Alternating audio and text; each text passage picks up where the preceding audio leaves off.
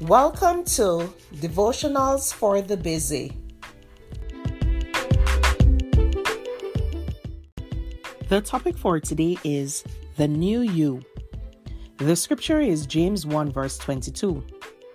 But be doers of the word and not hearers only, deceiving yourselves. When you surrender your life to Christ and accept Him as your Lord and Savior, it is as if you were born again.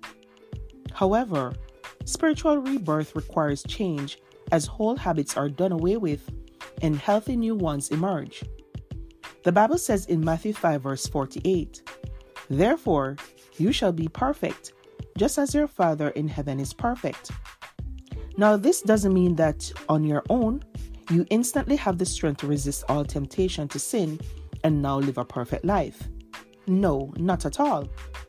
It is your connection with Christ and Christ alone that gives you the courage, power, and strength to overcome the enemy.